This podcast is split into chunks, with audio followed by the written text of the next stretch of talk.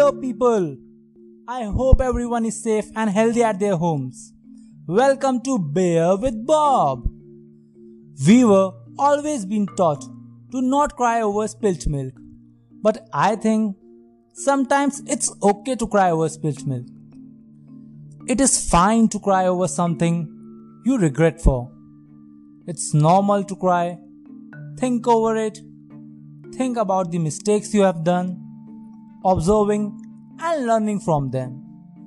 You will be able to see a more objective perspective of it, and those things will not haunt you anymore than suppressing it inside yourself.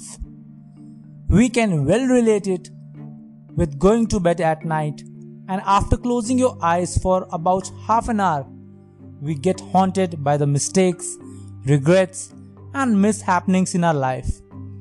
They have become a part of our subconscious mind, and without even thinking about it, they appear to us. Think about it why it happened to you, or why you did that. Get a lesson from it, and then move on. It's just my personal thoughts, and I think learning from the past is much better than trying to forget it. That's all for today. Thank you.